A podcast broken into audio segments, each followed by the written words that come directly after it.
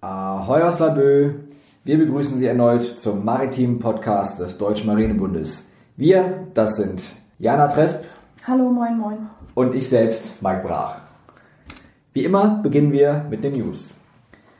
Ende 2015 wurde in Kiel das Marinearsenal samt Ausbildungswerkstatt geschlossen. Wie so oft bei den Umstrukturierungen der Bundeswehr war auch das nicht 100%ig durchdacht, sodass man diese Fehlentscheidung relativ schnell revidiert hat. Im August 2018 fiel nämlich die Entscheidung zum Wiederaufbau der Ausbildungswerkstatt. Und seit Anfang dieses Monats sind nun die ersten Auszubildenden dort beschäftigt. Insgesamt sollen jährlich 24 Azubis ihre Ausbildung beginnen, davon jeweils 12 als Elektroniker und 12 als Industriemechaniker. Warum das Ganze? Das Marinearsenal Kiel betreut die Korvetten der Bundeswehr. Noch besser für die Azubis ist, dass dadurch quasi eine lebenslange Anstellung garantiert ist. Weil unsere Korvetten haben eine Lebensdauer von ca. 35 Jahren. Mit etwas Glück für die Azubis gibt es auch noch das dritte Los Korvetten. Wobei, glaube ich, nicht nur die Azubis froh werden, wenn das dritte Los zieht. Dadurch wäre dann aber auch eine Arbeitsplatzgarantie von ca. 40 Jahren gewährleistet. Die neue Ausbildungswerkstatt soll auch die, das dringend benötigte frische Blut für die Belegschaft des Arsenals sicherstellen, da das äh, Durchschnittsalter knapp unter 50 Jahren ist. Unterstützt wird die neue Ausbildungswerkstatt unter anderem durch den Freundeskreis für Regatta Schleswig-Holstein. Das hat einen ganz einfachen Grund. Der Vorsitzende des Freundeskreises ist Hans-Wilhelm Rahn, der bis zu seiner Pensionierung im Jahr 2013 auch Leiter des Marinearsenals war. Morgen am 19. September findet der International Coastal Cleanup Day statt. Weltweit beteiligen sich dabei viele Umweltorganisationen, aber auch Privatpersonen, Vereine und Schulklassen an der weltweiten Müllsammelaktion. Der BUND kritisiert in diesem Zusammenhang auch die Einweg- bzw. Wegwerfprodukte. Ich zitiere, Müllsammelaktionen sind wichtig und sinnvoll, um auf den Schaden aufmerksam zu machen und möglichst einzudämmen. Sie behandeln letztendlich jedoch nur sichtbare Symptome. Was wir brauchen, ist ein Umdenken, ein Umdenken zurück dazu, dass Produkte möglichst lange genutzt werden können und Müll gar nicht erst entsteht. Auch wir als DNB leisten natürlich unseren Beitrag und haben uns dieser Leitlinie verschrieben. So erhalten unsere Kunden in Laboe zum Beispiel seit mehreren Jahren keine Plastiktüten, sondern nur Papiertüten beim Kaufen in unserem Shop. Außerdem bieten wir Getränke nur in Mehrwegflaschen an, was auch relativ schwierig zu gewährleisten ist. Weil, weil jeder, der selbst in dem Bereich Getränkehandel ein bisschen unterwegs ist, weiß, wie schwer es ist heutzutage noch Mehrwegplastikflaschen zu bekommen. Fast alle Zulieferer sind nur noch auf Einwegflaschen eingestellt. Ein Beispiel für die anfallenden Müllmengen bietet der BUND ebenso.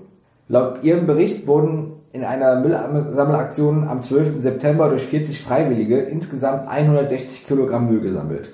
Die Meeresmüllexpertin Dorothea Seger ergänzt dazu, eine einzige Zigarettenkippe kann 1000 Liter Wasser für kleine Meerestiere vergiften und unbewohnbar machen.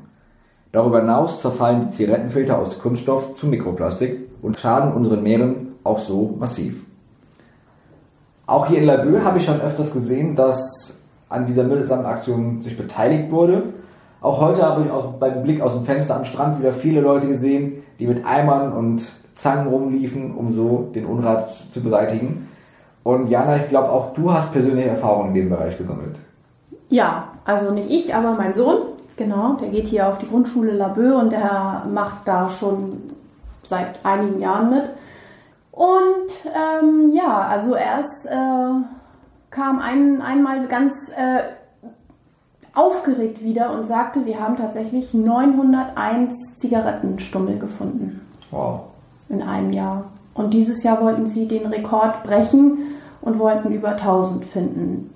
Wobei man natürlich sagen muss, wir hoffen mal nicht, dass sie 1000 finden oder über 1000. Aber ähm, allein schon 900 ist auch schon eine knackige Zahl. Ja, es ist immer ein zweischneidiges Schwert. Schön wäre es, wenn die 1000 gar nicht in die Umwelt gelangen. Noch schöner wäre es, falls die 1000 doch in der Umwelt gelangen, dass wir die 1000 auch finden und wieder beseitigen können. Absolut, ja, ja. Und da sind die äh, Kinder hier halt äh, total engagiert. Also für die ist das ja es ist nicht so nach dem Motto, toll, wir haben einen Tag äh, schulfrei, sondern es ist äh, toll, wir können einen Tag aufräumen. Also die haben da auch irgendwo ein total, ja, natür natürliches Engagement. Also vielleicht auch für die Zuhörer, falls Sie Ihre Kinder oder Enkel noch mal ein bisschen beschäftigen wollen und außerhalb von elektronischen Medien draußen in die Natur schicken wollen, gehen Sie mit ihnen aufräumen, Müll sammeln, Strände sammeln, geht auch an Seen. Glaubt, die, die Umwelt wird es Ihnen danken und die Kinder sind beschäftigt und an der frischen Luft. Ja, das ist äh, wirklich eine gute Sache. Wir haben es tatsächlich, ich habe es als Kind auch schon gemacht. Und äh, wir hatten noch nicht den International Coastal Cleanup Day, sondern wir haben es einfach zu zweit gemacht, meine Freundin und ich. Und wir sind dann mit diesem Sack, den wir da gesammelt haben, sind wir einfach zum NABU gegangen. Und die waren begeistert und sind mit uns auch den ganzen Müll durchgegangen und haben mit uns da dann eine kleine Analyse gemacht und waren dann am Ende so, vielen Dank, total toll. Also ich kenne das auch aus der Jugend bei uns. Wir haben im Fußballverein auch einmal im Jahr eine große Aktion gemacht, weil unser Verein lag auf einem bewaldeten Hügel, der eigentlich ein Naturschutzgebiet ist. Lediglich der Fußballverein durfte dort bauen. Das hat die meisten Leute aber nicht interessiert. Wir haben jedes Jahr tonnenweise Müll aus diesem, diesem Wald ziehen können, dass nicht äh, kiloweise, sondern wirklich tonnenweise, dass zwei große Container gebracht werden mussten, in denen wir Fahrräder, Autoreifen und so weiter entsorgen konnten. Traurig. Traurig. Ja. Passend zur aktuellen Müllbeseitigung in Kiel, Laboe und im Rest von Deutschland passt natürlich auch, dass der Bundestag sich diesem Thema nicht verschließt. Nachdem die EU bereits beschlossen hat, dass Einwegplastik verboten werden soll, hat nun gestern auch der Bundestag zugestimmt. Das heißt, für ein Verbot von Einwegbesteck, Tellern, Trinkhalmen, Rührstäbchen, Wattestäbchen und Luftballonstäben aus Plastik und Bechern und Behältern für Essen aus Styropor muss nur noch der Bundesrat zustimmen. Dann soll ab dem 3. Juli 2021 das Einwegplastik aus allen Läden verschwinden. Damit setzt die Bundesregierung auch eine Forderung des BUND um, dass eben nicht nur der Müll eingesammelt wird, sondern auch der Ursprung beseitigt. Ja, ja, richtig gut. Habe ich gestern in den Nachrichten gehört. Ähm, fand ich auch richtig gut. Weiter geht's mit dir, Jana, mit dem maritimen Wort der Woche.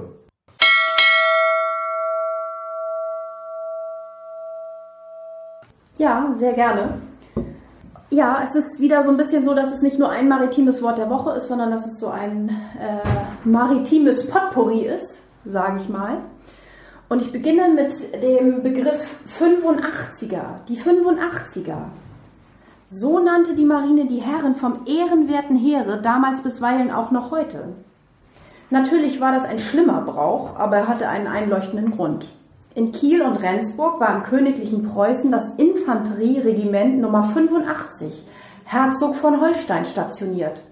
Wenn sich nun einer dieses Regiments in den Straßen Kiels oder Rendsburg tummelte, so war das ein 85er. So weit, so gut. Leider bürgerten sich aber Differenzierungen ein. So hießen die Dragoner, die eine Lanze mitführten, 85er mit Bootshaken. Die Ulanen, die ein Viereck auf dem Helm trugen, waren die 85er mit künstlichem Horizont. Die Husaren wurden wegen ihrer schönen Schnüre auf, dem, auf der schmucken Attila 85er mit Hängematzsteren und die Angehörigen des feudalen Gardekürs Assir-Regiments, ein, die einen Adler auf dem Helm trugen, 85er mit Papagei genannt. Das war nett. Ja, dieser höchst kritischen Situation, die von Fähnrichen und Leutnanten zur See noch verschärft wurde, setzte schließlich der, der Flottenchef seinen erhobenen Zeigefinger entgegen, indem er folgenden Flottentagesbefehl erließ.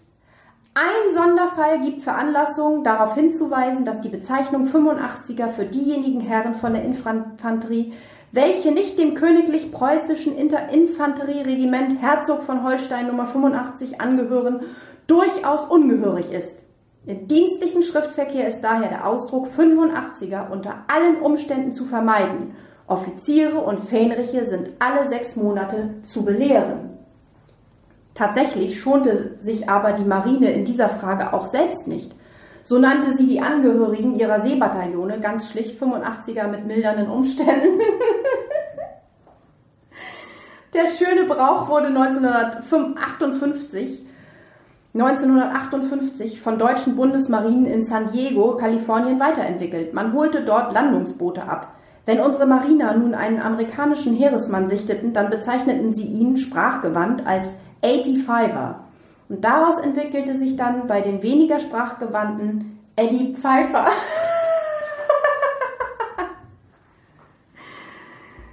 Noch einen kleinen Nachschlag an, in puncto Dienstgrade. Um die Dienstgrade Leutnant oder Ober- und Oberleutnant, die es auch bei Heer und Luftwaffe gibt, bei der Marine davon zu unterscheiden, fügt man ihnen das zur See hinzu, auch wenn sie an Land Dienst tun. Alle weiteren sichtbar zur Schau getragenen Gehaltsgruppen, damit ließen sich die Dienstgrade im Prinzip bezeichnen, sind unterschiedlich von den beiden anderen Bundeswehrpartnern, so dass hier keine besonderen Besonderheiten angewandt werden müssen. Kurios ist die Herkunft einiger militärischer Ränge.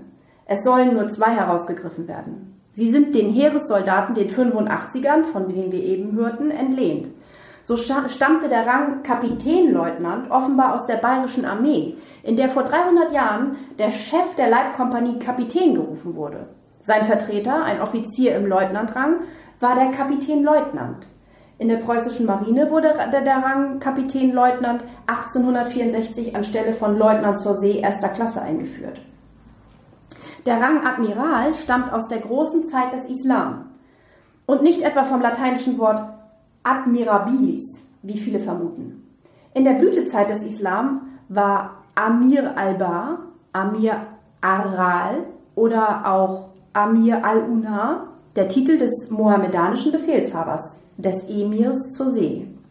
In der eingedeutschten Form Amirat erscheint der Titel in der mittelhochdeutschen Dichtung. Wikinger, die Sizilien den Sarazenen abnahmen, haben den islamischen Titel in der lateinisierten Form Amiratus als Bezeichnung für den Flottenbefehlshaber übernommen. Wenige Generationen später setzte der Staufenkaiser Friedrich II. einen gewissen Ansuldus de Mari als Befehlshaber seiner Flotte ein und ernannte ihn zum Admiratus. Daraus ist schön langsam wie das in der Geschichte so geschieht, das Wort Admiral geworden, das sicher Ehre bedeutet, aber auch Arbeit und anderes beinhaltet. An der Küste kann man Admirale leicht erkennen, weil sie immer im großen, mit großem Tross reisen.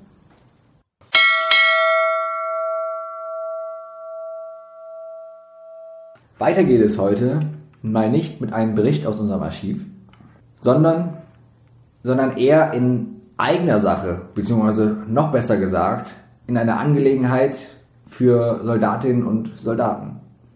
Soldatinnen und Soldaten im Auslandseinsatz, beziehungsweise generell auf See und weg von zu Hause, sind oft sehr, sehr starken Belastungen ausgesetzt. Nicht immer müssen diese Belastungen in PTBS enden, aber dennoch ist es für viele Angehörige des Militärs ein, ein schwieriger Schritt, nach dieser Auslandsverwendung wieder zurück in den normalen Alltag zu finden. Dieses Problem haben auch wir beim Marinebund erkannt und wollen handeln. Und deshalb haben wir gemeinsam mit dem Deutschen Hotel- und Gaststättenverband hier insbesondere mit den Landesverbänden Schleswig-Holstein, Hamburg und Niedersachsen eine Aktion ins Leben gerufen. Diese Aktion nennt sich Tapetenwechsel und wurde am Mittwoch offiziell vorgestellt. Zur offiziellen Vorstellung haben wir eine Pressekonferenz im Kieler Landtag abgehalten, Neben unserem Präsidenten Heinz Maurus war auch äh, Admiral Bock der Einsatzflottille 1 zugegen und haben diese Aktion vorgestellt. Um was handelt es sich dabei? Gemeinsam mit den Hotels haben wir besch beschlossen, dass die Hotels Soldaten, die mit starker Belastung aus dem Ausland zurückkehren, ein Wochenende oder mehrere Tage frei zur Verfügung stellen als Übernachtung. Teilweise gibt es auch noch Mittag- oder Abendessen dazu in dieser Zeit sollen sie sich immer entspannen, sollen wieder in Deutschland ankommen, sollen von ihren Sorgen ein bisschen Loslösung finden, sollen ein sorgenfreies Wochenende an, in deutschen Hotels und Pensionen genießen können. Was brauchen wir dafür? Ja, der Bewerbungsprozess dafür ist relativ einfach. Man kann sich äh, selbst bewerben und eine E-Mail schreiben an welcome at marinebund.de und man kann aber auch vorgeschlagen werden von ähm, verschiedenen, ja, von Kollegen oder von Vorgesetzten oder dergleichen. Und das Einzige, was man braucht, die einzige Voraussetzung, um an der Aktion teilnehmen zu können, ist ein, ja, ein Bescheid von einem Truppenarzt oder vom Vorgesetzten oder vom Sozialdienst der Bundeswehr, ähm, aus dem hervorgeht, dass man eben stark belastet oder vielleicht sogar traumatisiert ist. Und ähm, dies, ein, ein einfaches Schreiben, ein formloses Schreiben reicht da eben aus. Und ähm, genau, dann kann man sich an die E-Mail-Adresse welcome at marinebund.de wenden. Man kann sich natürlich aber auch direkt, also man kann sich auch telefonisch an uns wenden und ähm, alles andere dann nachreichen. Genau, aber am einfachsten geht es über die E-Mail-Adresse. Und dann geht das alles seinen Gang. Genau. Also die Resonanz zu diesem Projekt ist bislang riesig. Wir haben bundesweite Aufmerksamkeit über die Süddeutsche bis hin zu RTL 101 und hoffen natürlich dadurch auch viele betroffene Soldaten erreichen zu können. Wir haben mittlerweile über 45 Hotels, die sich an dieser Aktion beteiligen und hoffen natürlich auch da, dass sich diese Anzahl noch vergrößert und sind auch immer offen für weitere teilnehmende Hotels, die unseren Soldaten und Soldatinnen hier bei der Wiedereingliederung in die Gesellschaft und dem Ankommen im Heimatland wieder unterstützen. Auch der Soldat selbst hat relativ wenig mit der Umsetzung zu tun. Das heißt, er hat keine großen Planungen zu absolvieren. Er meldet uns einfach dann sein Wunschgebiet, in welchem Bundesland, in welcher Region er am liebsten möchte.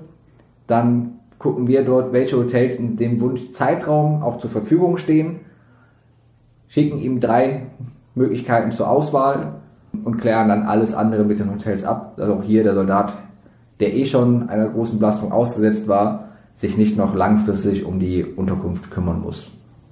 Ja, also ich glaube auch, dass das ähm, dadurch, dass es jetzt ein recht gutes Medienecho gab auf unsere Pressekonferenz, dass, das, dass da äh, auch eine Resonanz kommt von den Hotels, weil es einfach wirklich eine gute Aktion ist.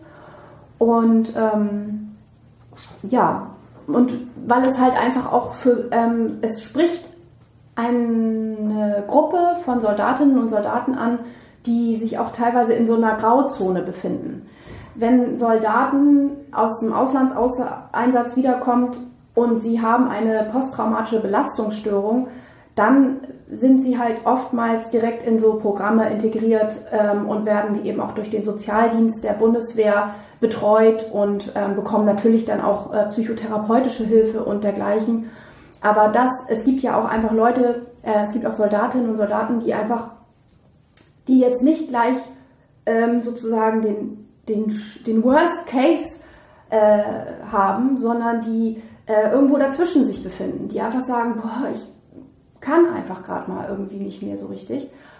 Und bevor, also es ist vielleicht auch so äh, unter anderem äh, auch präventiv zu sehen, diese Aktion, dass wir sagen, ähm, die äh, Soldatinnen und Soldaten können diese Tage nutzen, um vielleicht sogar auch ein bisschen wieder Kraft zu tanken, um Dinge anzugehen, die eben hier auf sie zukommen, äh, damit sie vielleicht nicht ähm, in das Loch fallen, das das eben, die, Möglichkeit besteht ja leider, äh, leider Gottes.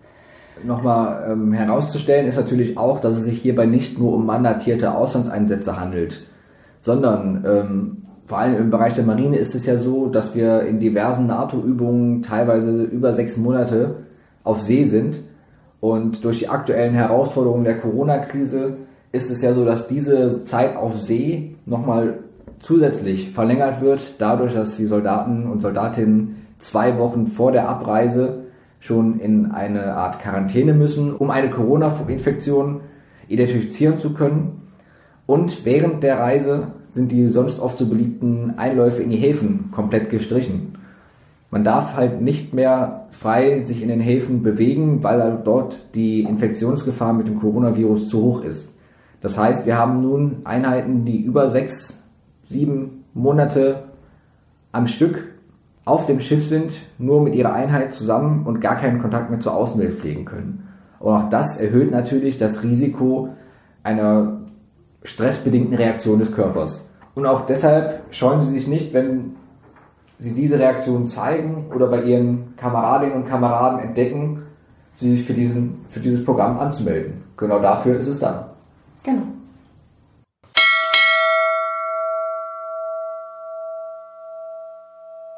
Weitergehe, ist diesmal nicht mit einem Bereich aus der Marinegeschichte, sondern aus der maritimen Geschichte. Heute auch nicht gelesen von Dr. Witt, sondern von mir. Heute geht es um die Geschichte der DGZRS. Vor 160 Jahren Strandung der Allianz vor Borkum führt zur Gründung der DGZRS.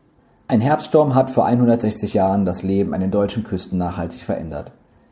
Die Strandung der Brig Alliance vor Borkum am 10. September 1860 war einer der entscheidenden Anstöße zur Gründung der Deutschen Gesellschaft zur Rettung Schiffbrüchiger.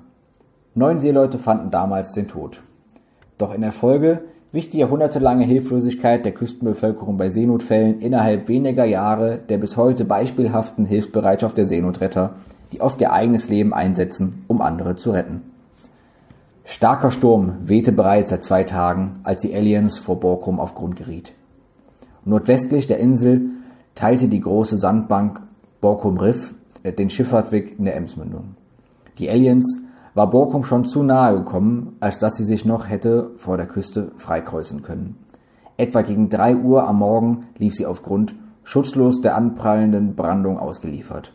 Verzweifelt kletterten die Seeleute ins Rick, klammerten sich an den Wanden fest und standen auf den Fußleinen oder saßen rittlings auf den Rahen. Schon rissen die Brecher erste Planken aus der Außenhaut des Schiffes. Als der Morgen graute, hörten die Borkumer Hilferufe, liefen zum Strand, unternahmen aber keine Rettungsversuche. Sie hielten es nicht nur für unmöglich, mit einem Boot unbeschadet durch die hohe Brandung zu stoßen, sondern betrachten es seit jeher als gottgewolltes Schicksal, bei einem Unglück auf See zu sterben. Und sie fürchteten, bei Rettungsversuchen das eigene Boot zu verlieren, mit dem sie ihren Lebensunterhalt bestritten. Bis heute gehören Rettungen aus der Brandung zu den schwierigsten Einsätzen der Seenotretter. Masten und Rahen, nebst Segeln und Tauwerk der Aliens, stürzten bald in sich zusammen. Die Brandung spülte die Leichen der neuen Schiffbrüchigen an den Strand. Die Borkumer bestatteten sie auf dem Tränkeldootskerkhof, dem heimatlosen Friedhof der Insel. Jahr für Jahr gut 50 Schiffbrüche dürften seinerzeit vor der deutschen Nordseeküste die Regel gewesen sein. Bei der Aliens war jedoch etwas anders. Ihr Fall blieb auf dem Festland nicht unbemerkt. Einer der wenigen Badegäste prangerte in der Weser-Zeitung die Tatlosigkeit der Insulaner ebenso an wie das Fehlen jeglicher Einrichtung zur Rettung Schiffbrüchiger. Das rief einen Mann auf den Plan, der den Grundgedanken eines einheitlichen deutschen Seenotrettungswerkes entwickelte. Der Fegesaker Navigationslehrer Adolf Bernpohl forderte noch im Herbst 1860 eine private nationale Rettungsgesellschaft nach englischem und niederländischem Vorbild auf Basis von Spenden und freiwilliger Einsatzbereitschaft. Seine Rufe fanden Gehör. Im März 1861 gründete Oberzollinspektor Georg Breusing den ersten regionalen Verein zur Rettung Schiffbrüchiger in Emden mit Rettungsstationen auf Jüst und Langeoog. Die Gründung weiterer Vereine folgte entlang der Küste in Bremen, Hamburg, Kiel, Rostock und Danzig. Für ihren sinnvollen Zusammenschluss setzte sich der Bremer Redakteur Dr. Arvid Emminghaus ein. Am 29. Mai 1865 gründeten Vertreter der Einzelvereine in Kiel die Deutsche Gesellschaft zur Rettung Schiffbrüchiger. Heute unterhält die DGZRS auf 55 Stationen moderne Seenotrettungskreuzer und Boote. 180 Festangestellte und rund 800 freiwillige Seenotretter fahren Jahr für Jahr mehr als 2000 Einsätze, rund um die Uhr, bei jedem Wetter. Mehr als 85.000 Menschen verdanken der DGZRS seit der Gründung ihr Leben. Auf Borkum ist seit April 2020 der jüngste Seenotrettungskreuzer stationiert. Die fast 4000 PS starke Hamburg mit Tochterboot St. Pauli. Die Bereitschaft der Rettungsmänner, uneigennützig rauszufahren, wenn andere Schiffe den schützenden Hafen anlaufen, hat sich ebenso wenig geändert wie die Organisationsform der DGZRS. Damals wie heute wird die gesamte Arbeit der Seenotretter ausschließlich durch freiwillige Beiträge und Spenden getragen, ohne jegliche öffentlich-staatliche Mittel in Anspruch zu nehmen.